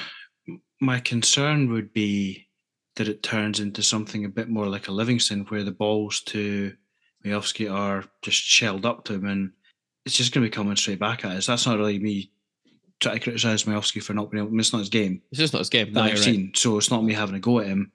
Uh, I know he'll work hard and he'll make the runs and everything, but if we're just basically shelling the ball up to him, I don't think he's going to have much joy, and I don't think he's going to carry us up the pitch too much. I think we might find we're almost always under pressure because anytime we get the chance to to try and play a longer ball, I'm not sure what we're going to get out of it, and I think it will give them a base to build from, because even from the point of view if you've got one up front, it's only one man. There's only so much hassling pressing you can do in 90 minutes before you're knackered or they can just pass around you. So um, I'm not sure it sends out the right message, but I can see the logic of keeping it tight for that home leg and you just kind of have to get through. It doesn't matter what it looks like. Just a quick sidebar. Whose pick was Porto? Uh, that was me. Uh, they've just scored in the tenth minute of injury time to make it two one. that is a spicy meatball. It's a spicy meatball. Lovely stuff. It's all down to Gazer. Let's see what happens. Anyway, back to talk about shapes really quickly because a team who plays with a relatively narrow 4 3 3, which is what Häcken do, theoretically allows opportunities up the flanks, um, which then makes it very important that our wing backs keep wide, they hold wide. And then it becomes very interesting to see how we decide to sit up front because we touched on it on Häcken generally seem to employ a singular holder slash pivot player in the midfield. There's an argument there if you play two up top, but you drop one of your strikers onto that player when we're out of possession. That really now allows you to really outnumber the middle of the park quite significantly. Do we perhaps see a situation where then Miovski's asked to drop a touch in on Gustafsson, try and you know hassle him whenever he's on the ball, allowing Duk to maybe potentially try to stretch the Häcken backline with runs in behind? I can see the appeal of that because I think Miovski, he will work hard. And in that particular role, you're not really needing him to be flying in tackles. He basically just needs to be crowding the guy. So there's, you know, he's, he's got to hurry a pass, which maybe means he, he messes it up or he doesn't have an easy ball available to him. And then you've got the luxury of, like you say, Duk's pace and his strength. And then, you know, Duk's quite good. Obviously, he's got the the strength and the pace to run it. People are running the box, but then you you know you saw the likes of the goal against Celtic. He's looking up for Miovski, and you kind of hope that if we could be doing that, Miovski's still got enough in the tank to then be making that run to support Duk, so that Duk's got someone to to aim at. So I, I can see I can see that being a little bit more appealing than having just a Miovski up top, for example, and it's long balls all day. I can almost see the point of don't aim for Miovski over the top for Duk, and then you hope that Miovski can support. It's almost like over the top. It's like what we did against Celtic is balls through the channels. Or down, yeah, channels down, down, down the the sides. sides, the centre halves is kind of what we're looking. But I just think it'd be interesting to see how we decide to match that up. Like I say, I think the idea about Miovski dropping in on the centre on the the pivot could work really well for us because then you're outnumbering Häcken quite substantially in the in the centre of the park, which could be a, like I said earlier on, it could be a key battleground, and I think it's going to be really interesting to see how we how we go with that on Thursday. It's going to be a real insight, I think, into the psyche of Barry Robson to a certain extent um, about how yeah, he but decides to go. I mean, if you can, I have no idea what sort of Häcken fans have in terms of expectations. You know, you think, what did you did you say they got knocked out of the Champions League qualifiers? Yeah, yeah, that's why they're here. It's- I, sorry, so whether the fans are still like, oh, this is fine, it's uh, Europe, or whether they're already a bit annoyed because they wanted the the Champions League. But if you can stifle the home team, I don't know what sort of reaction you're going to get from the the home crowd. I don't know what they Uh, thought they were getting this season. I'm guessing they're probably going to be quite content Yeah, with where they are, and they'll see this as an opportunity. So it maybe won't have the same effect, but nonetheless, the absolute worst thing you want, uh, you know, what you really don't want is the home crowd having something to get after in that sort of first 15, 20 minutes. You you want them to be getting a bit quiet and or fed up, uh, and if we can stifle them, that'll work in our favour. I'd say.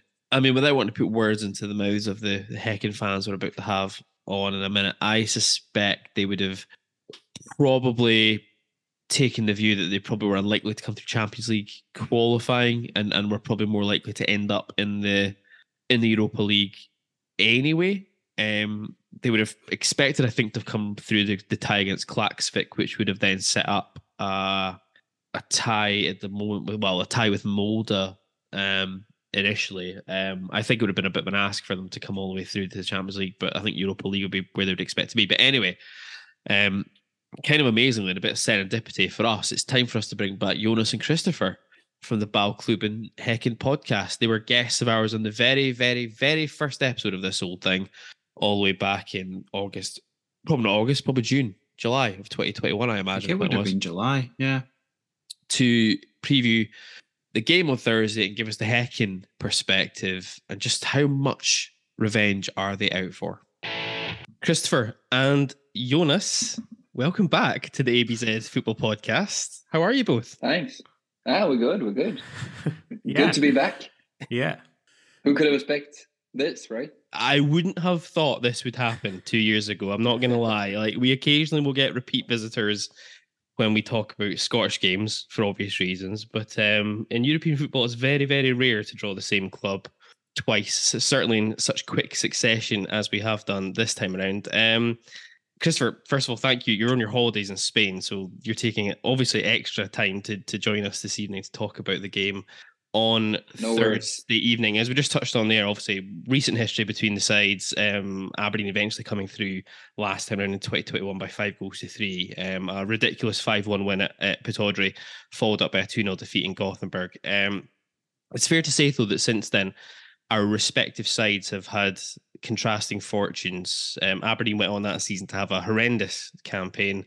Your side obviously going on to win the league, the league title for the very first time last season, uh, which of course saw you qualify for the Champions League.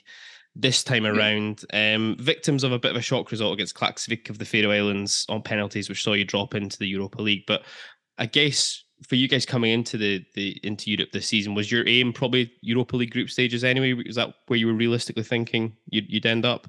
Yeah, maybe we'll. We thought that uh, Europa Conference League will be uh, will be like possible. Uh, will be the other teams of Sweden and and the all the all the other supporters uh, always talks like, hey, they we can we can't miss uh, Conference League. Yeah. Uh, and when we when uh, when the game against Klaksvik week uh, ended as it did, we were kind of like the laughing stock of Sweden and, and probably all Europe. But then we saw that uh, they weren't that bad. They were like a uh, hitting the bar uh, at uh, overtime against Molde uh, Yep. from uh, going uh, further into that. So so yeah, maybe they weren't that uh, that bad actually. So And maybe I guess that result against Klaksvik maybe just kind of focus some minds, I guess, because you comfortably dealt with Zalgiris Vilnius in the last round, and 8 1 aggregate win, 5 0 in, in Gothenburg last Thursday. And obviously, as we touched on, won the Allsvenskan last season.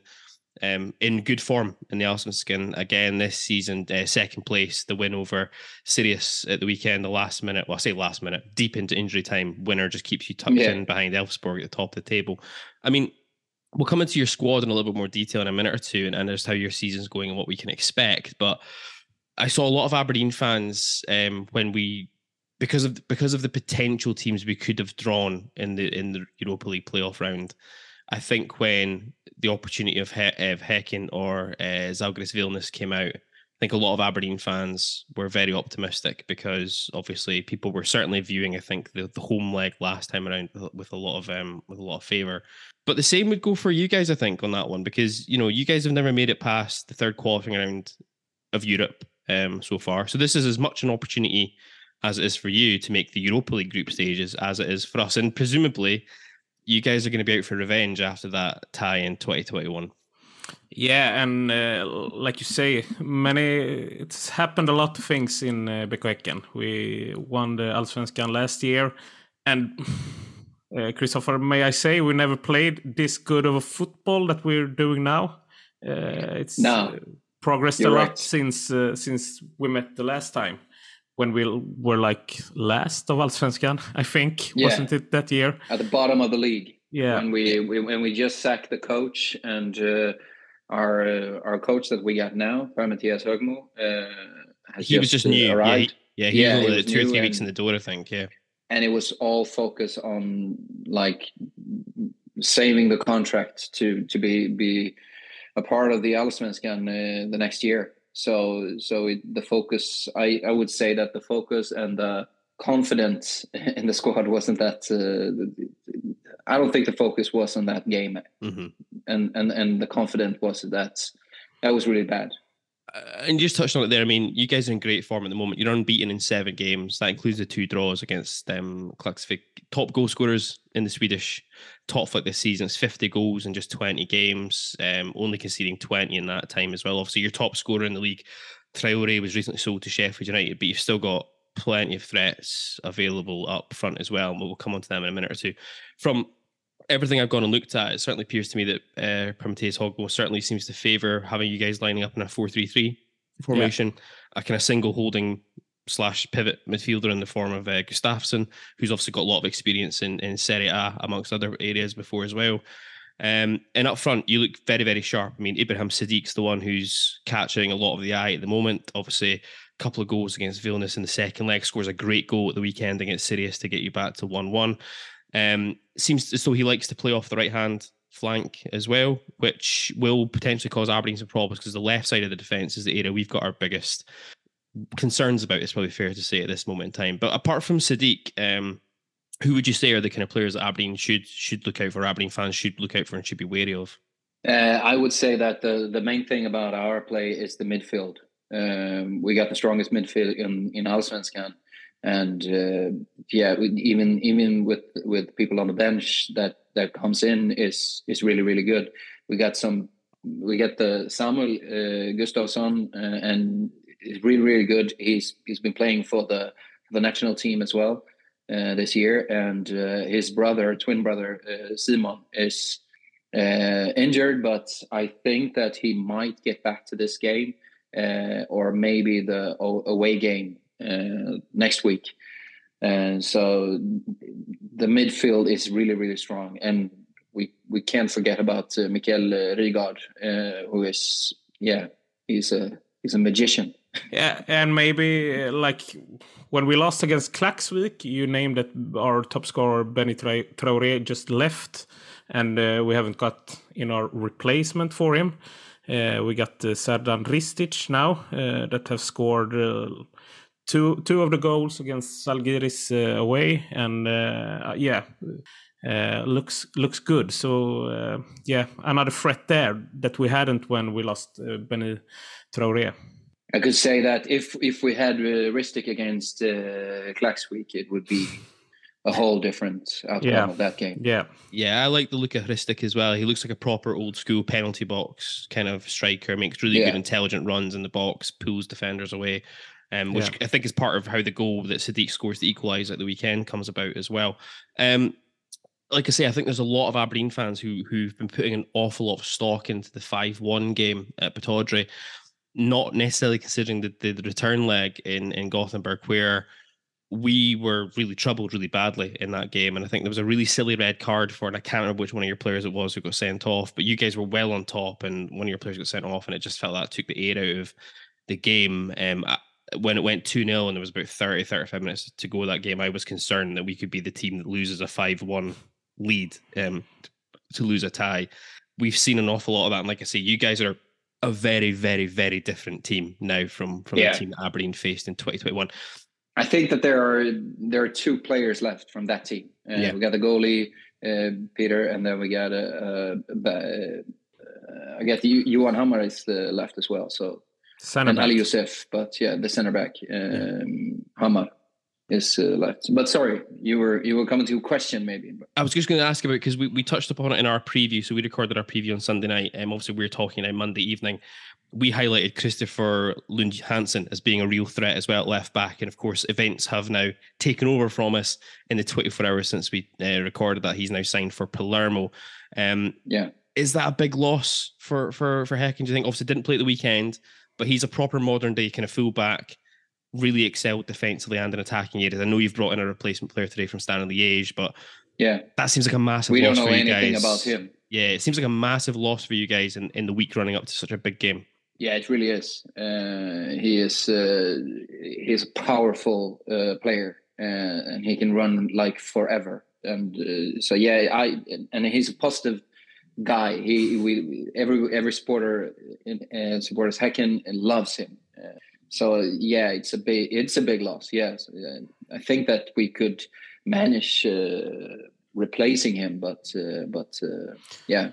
It, yeah. it took it took bad when when we heard that he was uh, going away, but but at the same time, it's really it's really nice for him it's it's not that big of a loss if you compare it to Benie when we lost Benie and didn't have a no. replacement. We even if we didn't have uh, this uh, new uh, player, we we have replacement that yeah can fill fill his gap uh, in this in these games. Mm -hmm. So it's not that big of a loss that Benie was in in that uh, in that time you touched on it as well, Christopher. I think um, the midfield. It seems to me when I've been looking at everything to do with Häcken, and obviously we need to look at your your attackers and keep them quiet. But the midfield area looked really key to me. Is this is where the game could potentially be won or lost um, for both sides. Aberdeen have got a relatively strong midfield area as well. It's fair to say we're we're lacking maybe one or two bodies there just now. But is that where you see as well the the potential Aberdeen play predominantly a 352. So it's going to be very interesting to see how the 433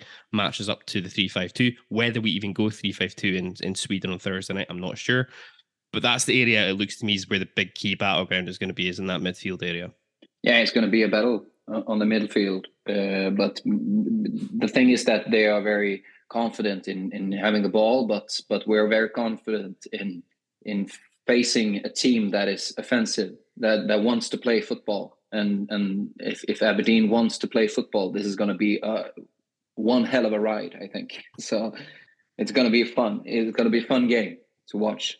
How do you how do you guys see? I mean, I guess two things. How what was the reaction amongst the Häcken support about drawing Aberdeen? First of all, because obviously, like I say, it's an opportunity for revenge, um, but it's also, I would imagine, you guys viewing as well as as good an opportunity as you could have got out of the group that you could have drawn in the pots um, to, to qualify. And then I guess secondly is how do you think Högmo will approach the home leg in particular? Uh, we play Häcken football, he calls it, every time. Uh, the same, uh, the same mentality as uh, in every game. So you will see the uh, positive kind of football, uh, offensive, can go fast. It, mm, and uh, possession in the midfield, like Christopher uh, was uh, talking about. A lot of confidence there in the players, like Rygaard, Samuel Gustafsson, Amani, that probably will play. Uh, they like to have the ball, like to pass the ball, and they like to, uh, yeah, uh, play football. so I think from the Häcken side, we will they will play it like any other game, and that's the and that's the, how they approach every game, and that's yeah. how they speak about it. Also, every uh, when they speak about it, it's Häcken football. Even if it's, it's the last day of the uh, and you can win the league, or if it's uh, yeah, like like any other match, it's uh, it's always Häcken football. Yeah, we were playing against uh, IFK Gothenburg uh, in the last game, mm -hmm. the, the the the game where we could win the the, the goal for the league in November last year and uh, we we only we only needed a draw, and we we entered their the, their home uh, pitch, and we had two 0 after 15 minutes and three 0 after 30 minutes, and we it ended up we winning with four 0 and the all we got, we needed was a draw, but we played Häcken ball, and and we we just we just ra- ran over them. So that's how I want to see us play and that's the that's the difference between when we played Zalgiris and, and. Klaksvik was was difficult for us because they they weren't interested of uh, playing football. They just wanted to be defensive and and and just uh, yeah attack us when we when we when we least uh, when we when when we couldn't uh, defend. So it, it, it's yeah I think I think that's that they will play like they did against Zalgiris, and that's how we want them to play as well. Which is an interesting question as well, I guess, because it sounds to me as though you know Häcken, when you come up against a team who come and play and and try to play in in a very similar way that you guys play, that's where you can kind of dominate teams and and and kind of you know uh, take the game to these teams. I think Aberdeen might come to Sweden on Thursday. We've got some real challenges in terms of the way our squad's built up at the moment. Um, in particular, we've got real injury concerns around a bunch of our defenders. Um, Okay. I wouldn't be Sounds good. surprised. I wouldn't be surprised to see us come and maybe do what Klaksvik did to, and and not try to play an awful lot of football and maybe sit with two banks like a five and a four and leave one person up top and make it difficult, make it stuffy, um, make it very physical. Um, I wouldn't be surprised to see us try to do that and then go all in on the on the home game. and try to be, you know, I think I think realistically, if we come away from Sweden with the tie level or even like one goal in it, I think we'd be delighted and and, and try to bring that back to Pittodrie and really have a go at home. If Aberdeen do approach you, it that you, way, you said that you said that you were positive, uh, and the supporters uh, in Ab- uh, Aberdeen were positive when when you got Häcken. When we now, when when we talk about it, and you really you really done your homework, and uh, and uh, what what what do you think now? What what what do you think about the outcome of of these two games, and how do you feel about uh, starting away? Um, starting, I don't think it matters anymore so much the starting away versus home now that the away goal rule isn't there any longer. I think if No, if the away goal rule true. is still in play, I think it means a little bit more to to to have the first leg away from home. Um, I think given our injury concerns that we have, having the away leg first is probably better for us because it allows us a bit more time to get players who would be first choice players back into the team, hopefully for the the home leg which is why I think we will go to Sweden. I don't think we'll be particularly expansive in Gothenburg on Thursday night. I don't think we're going to be try to chase the game and try to win the game, you know, two or three nil or anything like that. I think we'll try to be tight, compact, and bring the tie back to Aberdeen. Um, I think this is the thing. I think um, without wanting to cast too many aspersions about um, people who will will will generally follow Aberdeen, but maybe don't look at what's happening in too many leagues around Europe. I think t- a lot of people looked at the draw and saw, oh heck, and well, we thumped them five one two years ago under a manager who was hopeless in our view, um, or who turned out to be hopeless in our view. Well, this should be a piece of cake. Um, and I think now, as as as time has worn on since the draw, I think people have then started to do a bit more research into Häcken. And, you know, I think between ourselves and there's a few other Aberdeen podcasts, you know, we've been seeing now for since we drew you guys again that this is an entirely different Häcken team from the team that we played.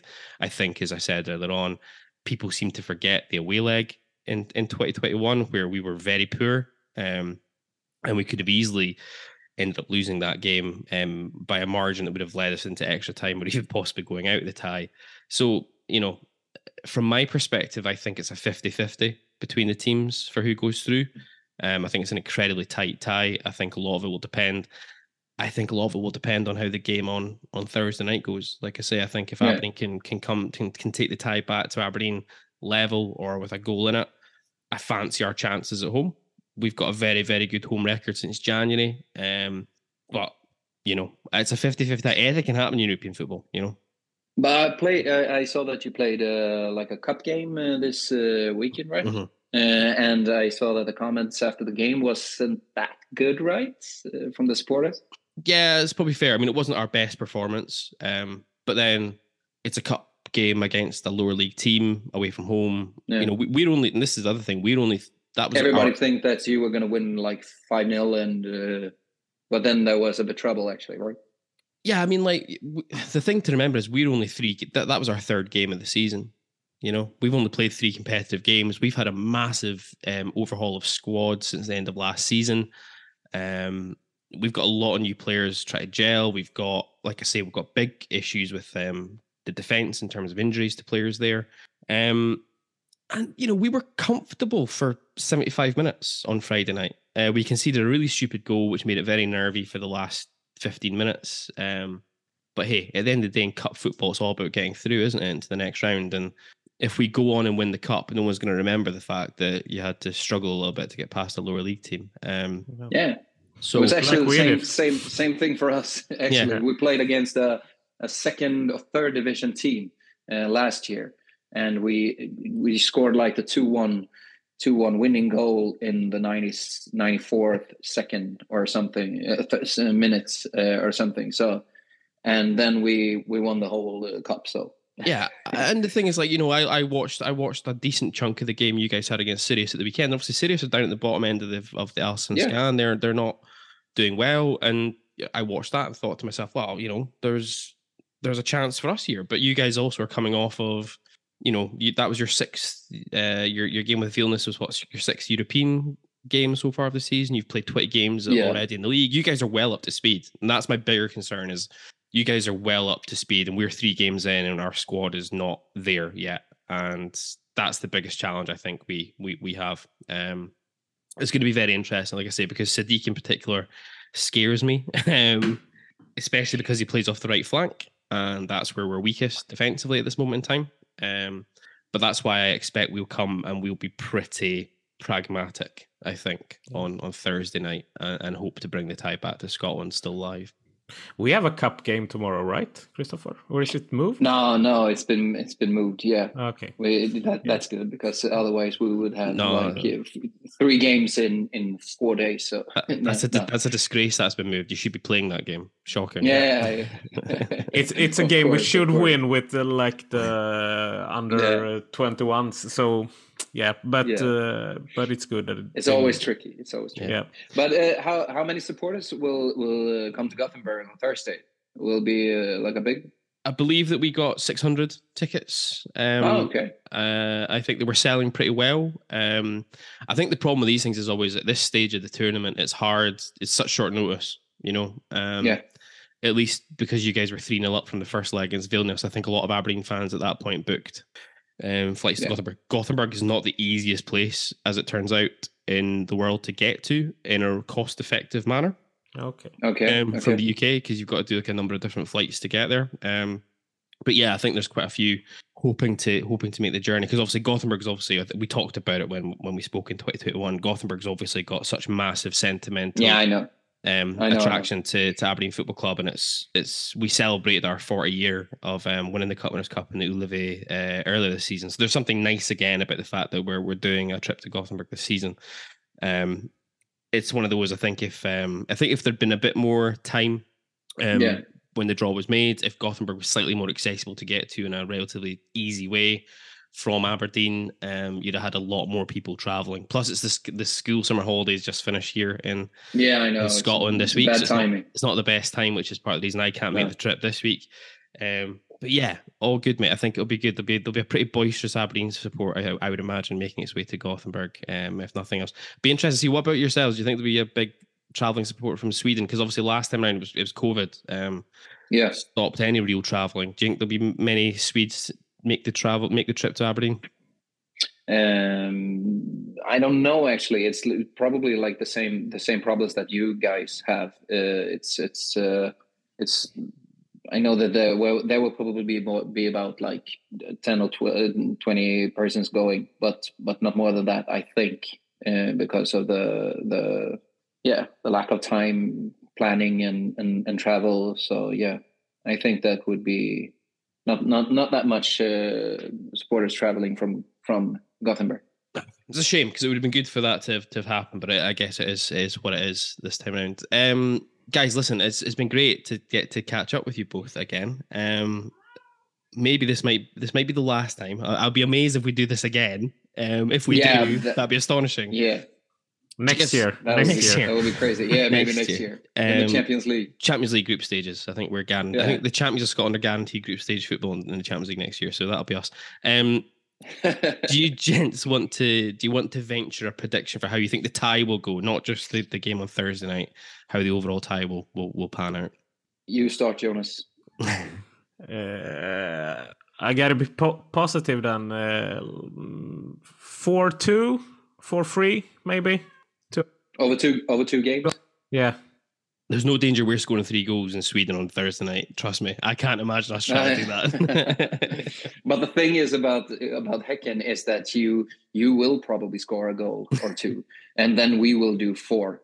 it's we always let one go, at least one, in in in any games. So, but uh, uh, four two uh, over two games, uh, Jonas. You think?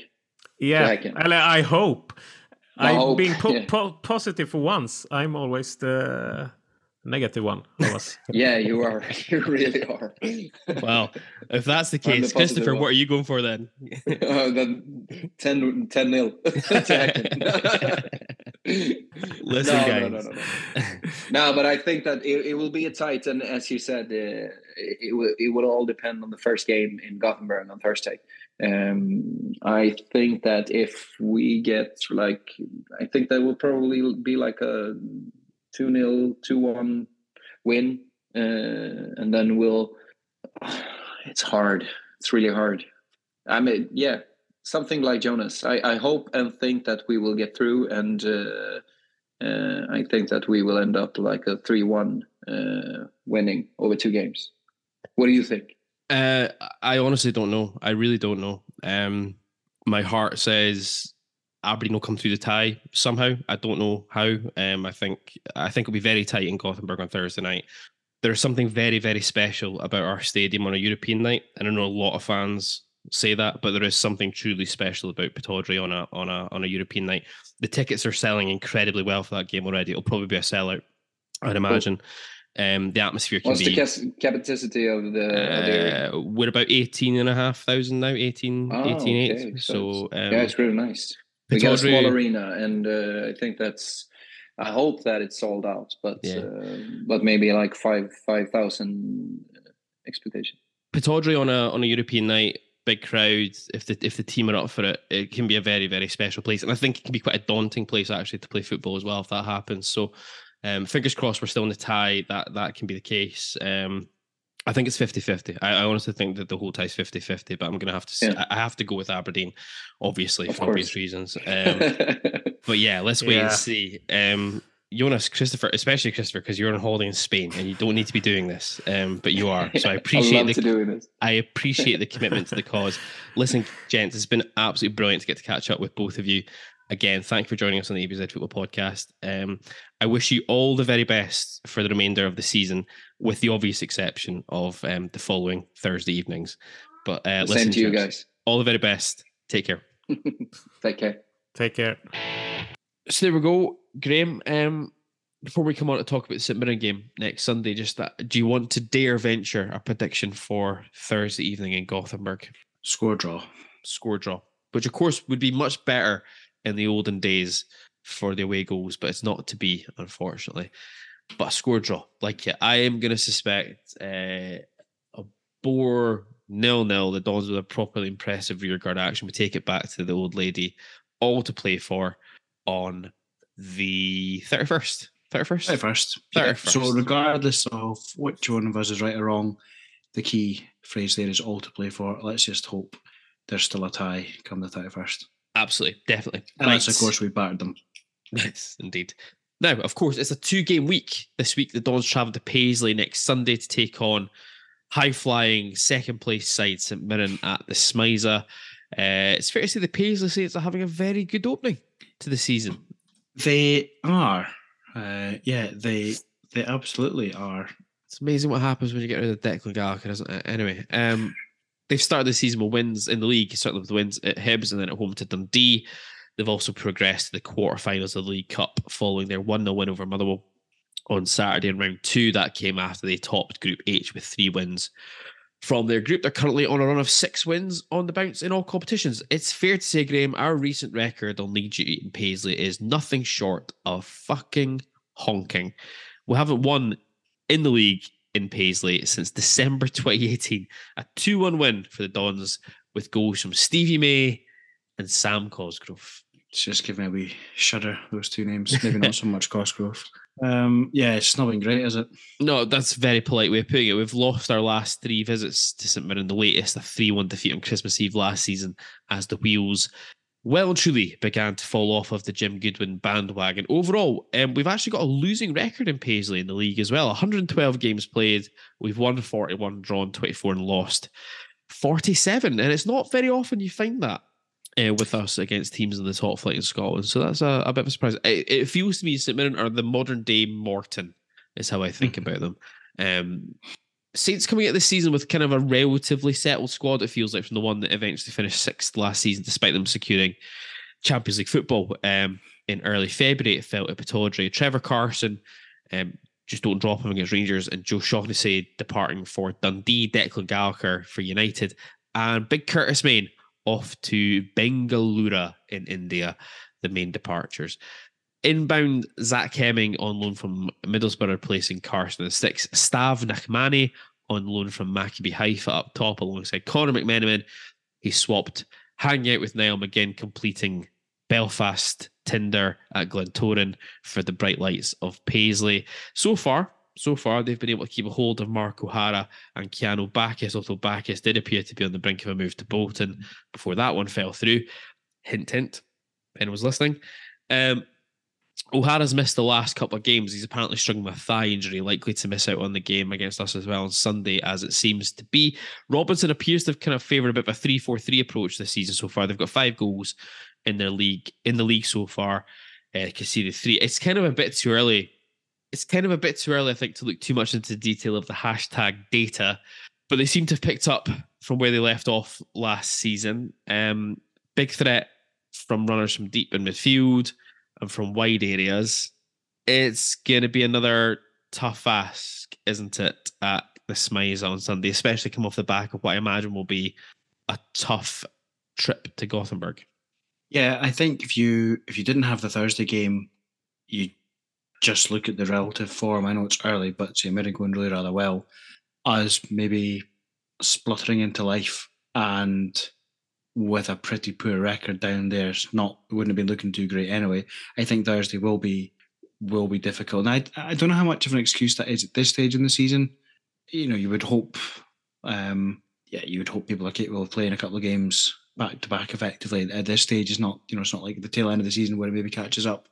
But I think it'll be really difficult. I mean, just recent history demonstrated that they're in good form. But a bit like Livingston, feel like if we're going to achieve anything this season, you need to be getting results against uh, St Mirren home and away.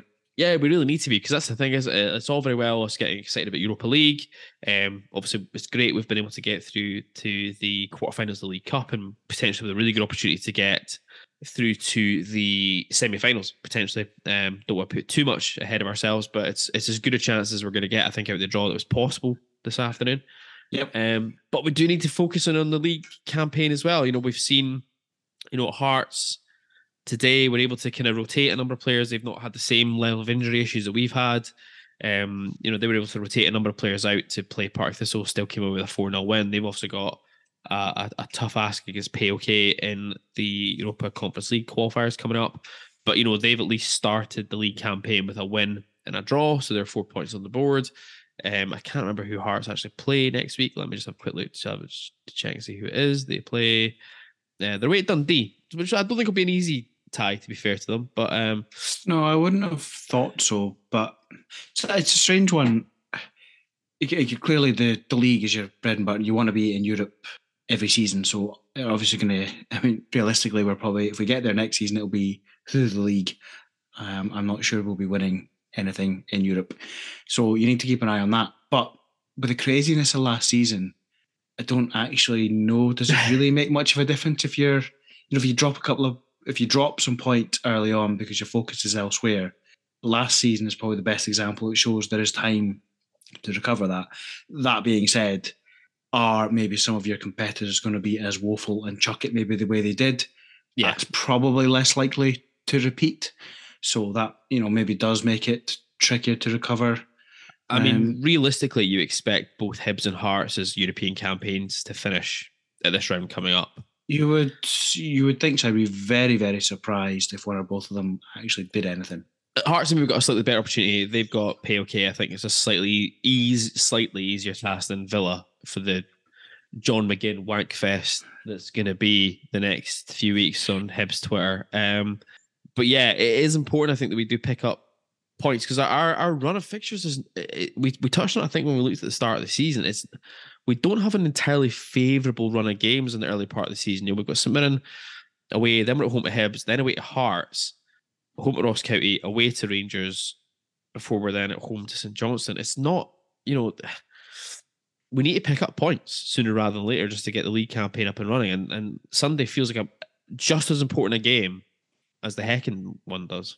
Yeah, I suppose also the you know, getting the points breeds the confidence, which hopefully in turn gets the points and so on and sort of self perpetuates where you, you know, you you build up that momentum and we've not really got anything going yet this season. I think I I'm okay with probably prioritizing Thursday at this stage. But when I say that, I mean, you know, maybe we can, you know, if we're still in the on Thursday, for example, I'm okay with him taking a view on Sunday that he maybe wants to protect some of our better players because it is earlier on the season. But you you've maybe got another couple of weeks like that before that disappears, and then you know you might be looking at the table saying, "Well, six games gone, they've not really got going in the league. Something's got to to change." So I think we're just at a stage where every game's important. Yeah, they're all massive. I mean, I know every game is important. You always want to win every game, but you just the way things are going, like you say, it's a tough run in the league. You're going to be in Europe in some shape or form. You want to give a good account of yourselves. You've got an excellent opportunity in the in the League Cup. You know, every every game becomes massive. they're all point. huge. Yeah, they're all yeah. huge. All huge games right now. Anyway, let's face it. We know what we're going to get in Paisley, don't we, on Sunday? yes. Um, generally a ranked game of football. Um, but are you going to venture a prediction for us for this one as well, Graham, on Sunday? Um, let's go. The Buddies one, Aberdeen two. Lovely stuff. I'm gonna I'm gonna echo that as well. I'm gonna say two on Aberdeen. Um, so there we go. That'll do us, I think, this evening. That'll wrap us all up, won't it, Graham? Yes, I would say so. That's been quite concise actually for us.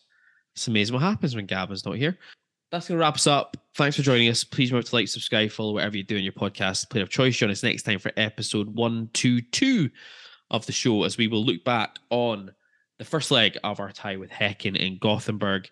We'll look back as well at our trip to Paisley in the Cinch Premiership. We'll preview the second leg against Häcken and we'll look forward to the visit of Hibs to Pittodrie for our second home game of the season. Look forward to seeing you then. Stand